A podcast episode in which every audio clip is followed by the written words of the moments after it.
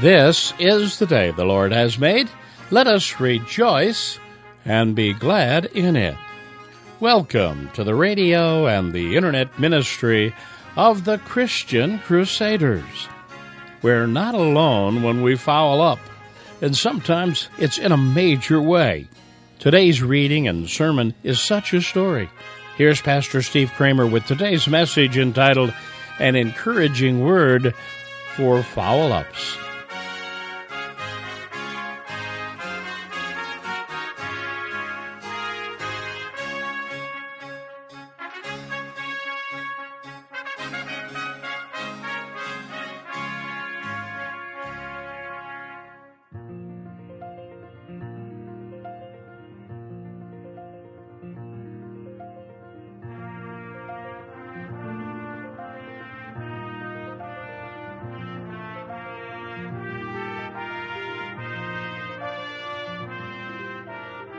Christ is risen. He is risen indeed. The story that we're going to look at today about the risen Christ is one of the most encouraging stories you'll find in the Gospels. So stay with us and be encouraged.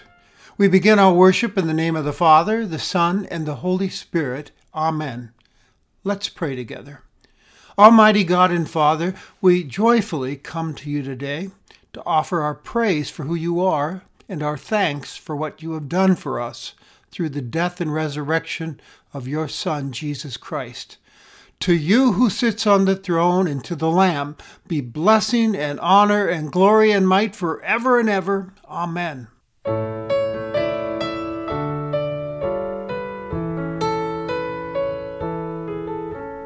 Joyful, joyful, we adore thee, God of glory, Lord. Hearts unfold like flowers before the opening to the sun above. Melt the clouds of sin and sadness, drive the dark of doubt away. Giver of immortal gladness, fill us with the light of day.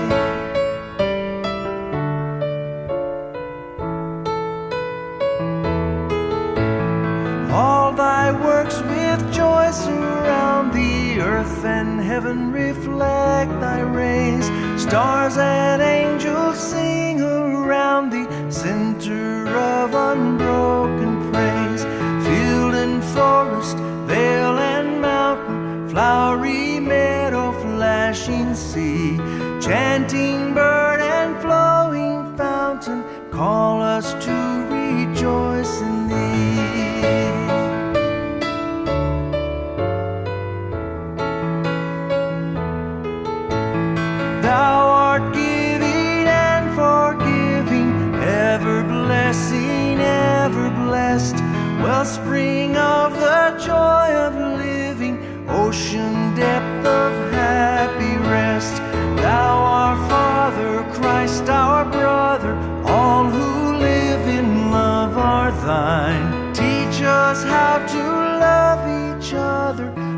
us to the joy divine.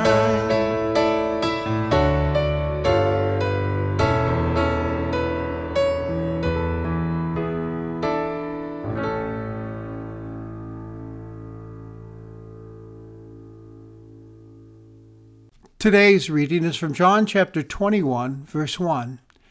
After this, Jesus revealed himself again to the disciples by the Sea of Tiberias, and he revealed himself in this way. Simon Peter, Thomas called the twin, Nathanael of Cana in Galilee, the sons of Zebedee, and two others of his disciples were together. Simon Peter said to them, I'm going fishing. They said to him, We'll go with you. They went out and got into the boat, but that night they caught nothing. Just as the day was breaking, Jesus stood on the shore, yet the disciples didn't know that it was Jesus. Jesus said to them, Children, do you have any fish? They answered him, No. He said to them, Cast the net on the right side of the boat, and you will find some. So they cast it, and now they were not able to haul it in because of the quantity of fish. That disciple whom Jesus loved therefore said to Peter, It is the Lord. When Simon Peter heard that it was the Lord, he put on his outer garment, for he was stripped for work, and he threw himself into the sea. The other disciples came in the boat, dragging the net full of fish, for they were not far from the land, about a hundred yards off. When they got out on land, they saw a charcoal fire in place, with fish laid out on it, and bread. Jesus said to them, Bring some of the fish that you've caught. So Simon Peter went aboard and hauled the net ashore full of large fish, 153 of them. And although there were so many, the net was not torn. Jesus said to them, Come and have breakfast. Now none of the disciples dared ask him, Who are you?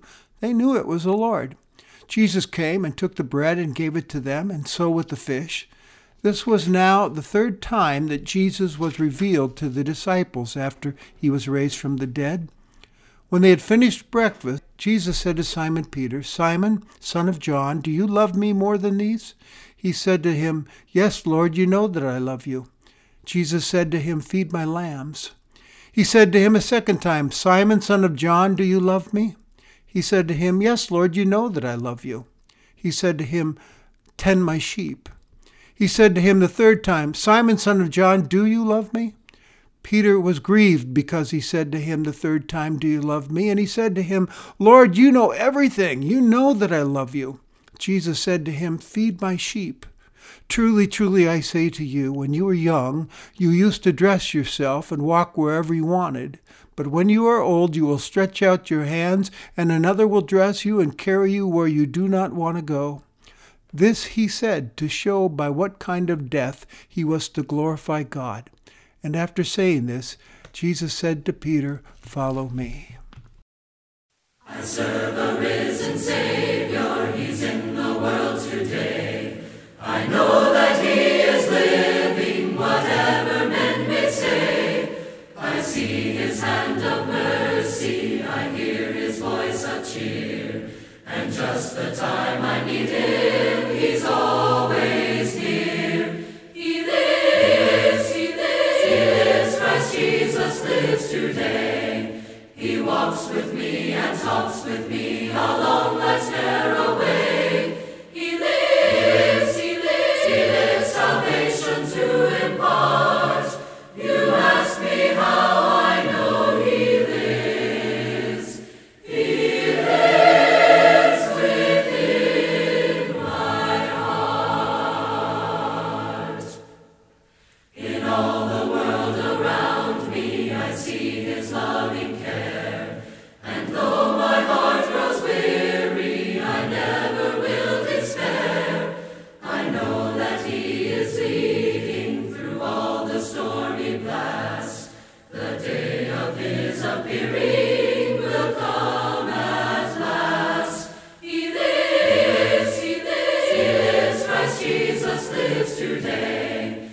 walks with me and talks with me along life's narrow way.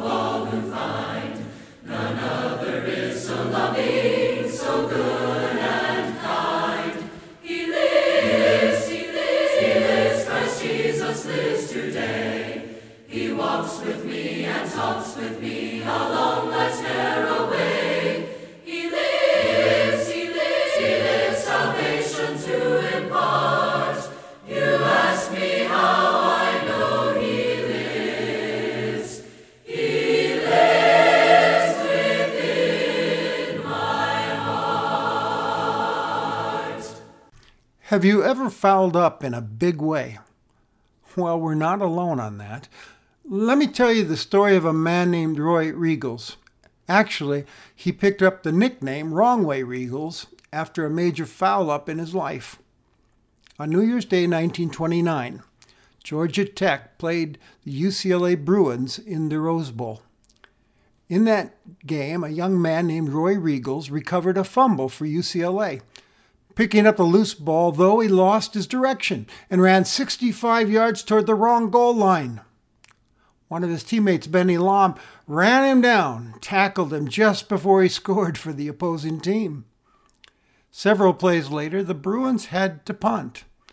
Tech blocked the kick and scored a safety, totally demoralizing the UCLA team. This strange play came later in the first half, and at halftime, the UCLA players filed off the field, went into the dressing room. As other players sat down on the benches and the floor, Riegels put a blanket around his shoulders and sat in a corner, away from the others, and put his face in his hands.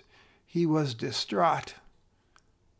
Now, a football coach usually has a great deal to say to his team during halftime, but that day, well, Coach Price was quiet.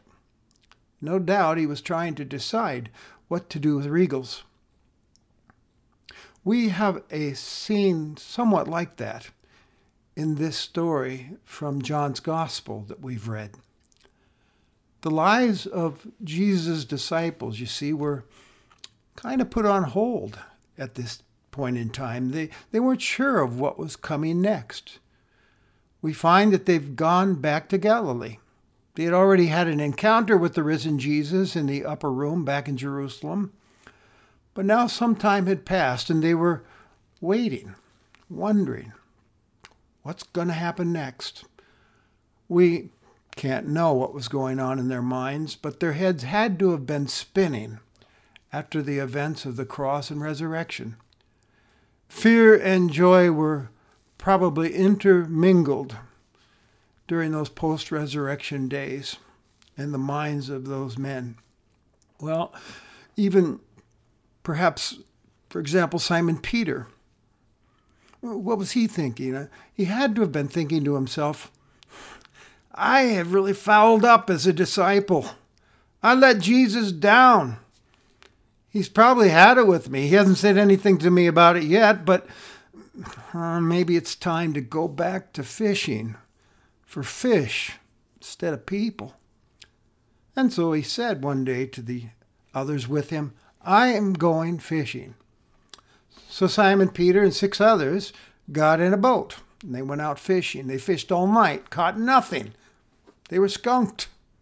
At dawn, before the sun had not yet begun to rise, they tiredly pointed their boat back to shore when suddenly, suddenly they heard a voice through the foggy mist.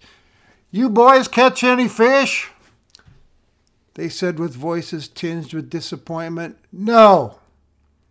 They didn't know who it was that was asking them the question. They couldn't make out who it was through the early morning fog and mist on the water. Then the voice spoke again.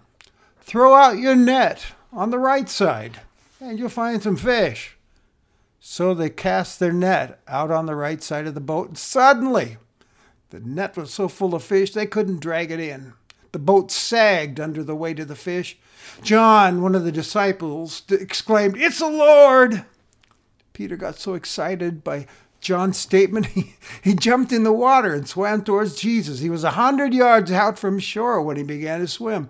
The other disciples were probably yelling at him as they tried to get the net in. Hey, Peter, get back here, you lazy bugger.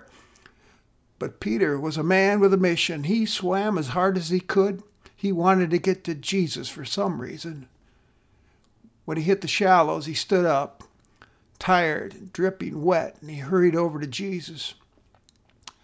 He wondered, I suppose, in his mind, what would Jesus say to him? Would, would he chew him out?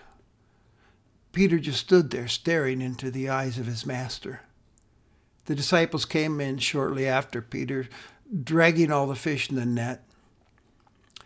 They all smelled fish that were frying on a charcoal fire nearby that Jesus had prepared. And he said, Bring some of the fish you've caught and throw them on the fire with mine. Peter quickly jumped up, carried out the Lord's instructions like he was just aiming to please. Now come and have breakfast, Jesus said. Peter and the others sat down around the fire, warming themselves, and Jesus uh, served them. bread and fish. They were all very quiet, not sure what to say as, as they were eating, stealing glances at Jesus sitting with them. But when they had finished eating, it was Jesus who broke the silence. Simon, son of John, do you love me more than these? His arms were pointing towards uh, the other disciples. Jesus, you see, was poking a sore spot, a memory. Remember, Peter boasted in the upper room before Jesus was arrested The others may fall away, but I won't. Peter said, Yeah, Lord, you know I love you. Jesus said, Feed my lambs. Jesus asked him a second time the same question, and Peter said, Yes, Lord, I love you. Jesus said, Tend my sheep. Then a third time, a few moments later, Peter, do you love me? Peter, by this time, was getting a bit exasperated and perhaps a little embarrassed. And he said, Lord, you know everything. You know that I love you. And Jesus looked at him and said, Feed my sheep.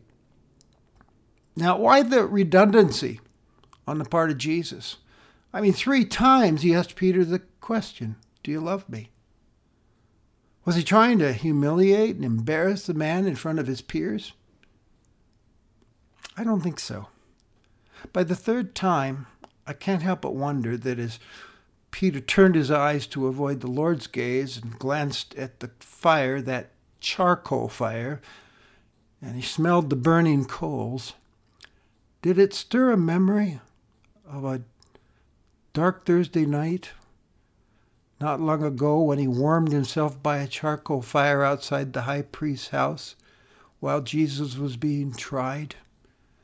And Peter denied knowing Jesus three times before others? Did Peter perhaps raise his eyebrows at this point and look knowingly, even gratefully, at Jesus? We don't know if he did. But we do know what is going on here, don't we? Peter's being reinstated.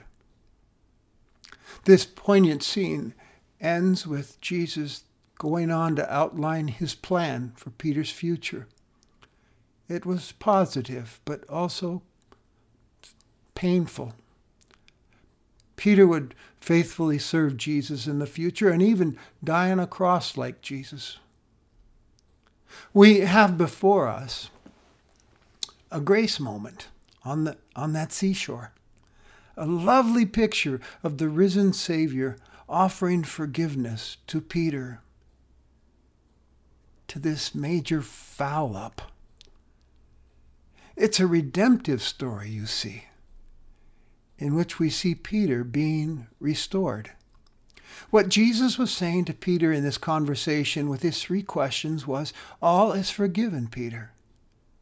Tend my sheep, feed my sheep. Yes, you did let me down when the pressure was on but I forgive you.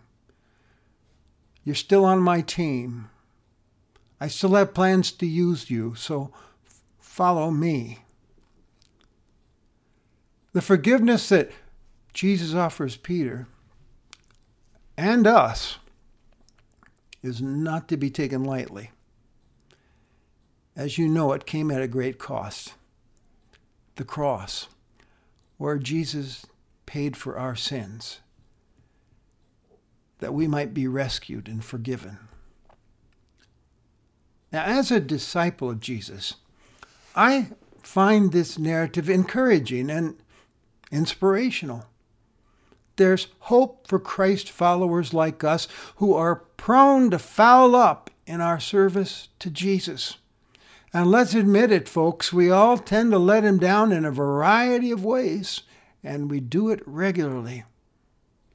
We let him down by denying him in front of others with our actions and words instead of standing up for him. We let him down by disobeying him and refusing to show love towards others, thus representing Jesus poorly instead of letting our light shine in his name so that others might turn in faith and give God glory. We let him down with our moral lapses when we give in to enticing temptations We fail Him when we forget that we're always on call for Him to serve and witness in His name, and opportunities come and go, and they slip by. And we let Him down when we fearfully hold our tongues, when the doors open up for us during conversations to speak of Him and what He's done for the world. Oh, friends, how I've let Him down myself again and again. I all too often fail Him and am then left guiltily wondering what's to become of me? I am such a weak and poor disciple. Jesus has every reason to just write me off. Perhaps you've had those moments too. But foul ups like that don't have to be the last word, we're told. First, let's get back to that opening story about Wrong Way Riegels, sitting dejectedly in that quiet locker room with the coach, wondering what to do with him. When the timekeeper came into the locker room and announced that there were three minutes before playing time, Coach Price looked at the team and said, Men, the same team that played the first half will start the second. The players got up and started out, all but Riegels. He didn't budge. The coach looked back and called to him. Riegels didn't move. Coach Price went over to where he sat and said, Roy, didn't you hear me? Same team that played first half starts the second. Riegels looked up, his cheeks wet.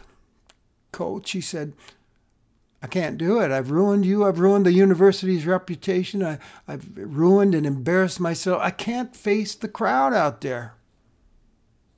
Coach Price reached out, put his hand on Riegels' shoulder, and said, Roy, get up, go on back there. The game is only half over. Well, Riegels finally did get up and went back onto the field, and the fans saw him play hard and play well. Riegels had a good and merciful coach, wouldn't you say? Peter got back in the game as well, by the way.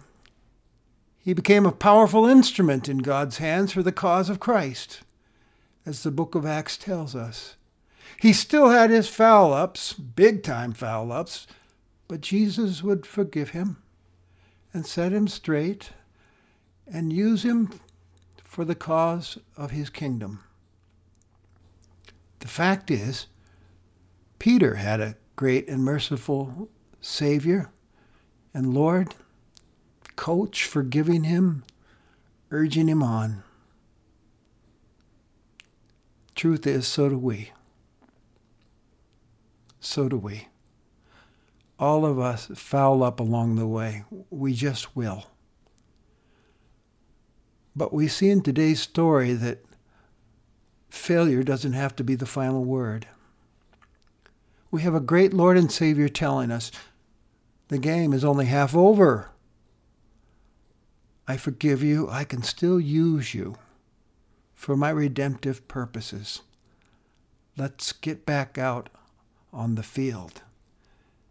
The harvest is white and just waiting for the gospel. Amen. Let's pray. Lord, we say that we love you, but again and again, as you know, we let you down. With our silence about knowing you when we're with others, with our moral failures and our unwillingness to love others as you've loved us. We are sorry. Forgive us. Renew us and, and lead us so that we may faithfully walk in your ways and bring honor and glory to your holy name. And on this day, we thank you for the assurance of the forgiveness that is ours through the cross. For the good news that there is no condemnation for those who are in Christ Jesus. Amen.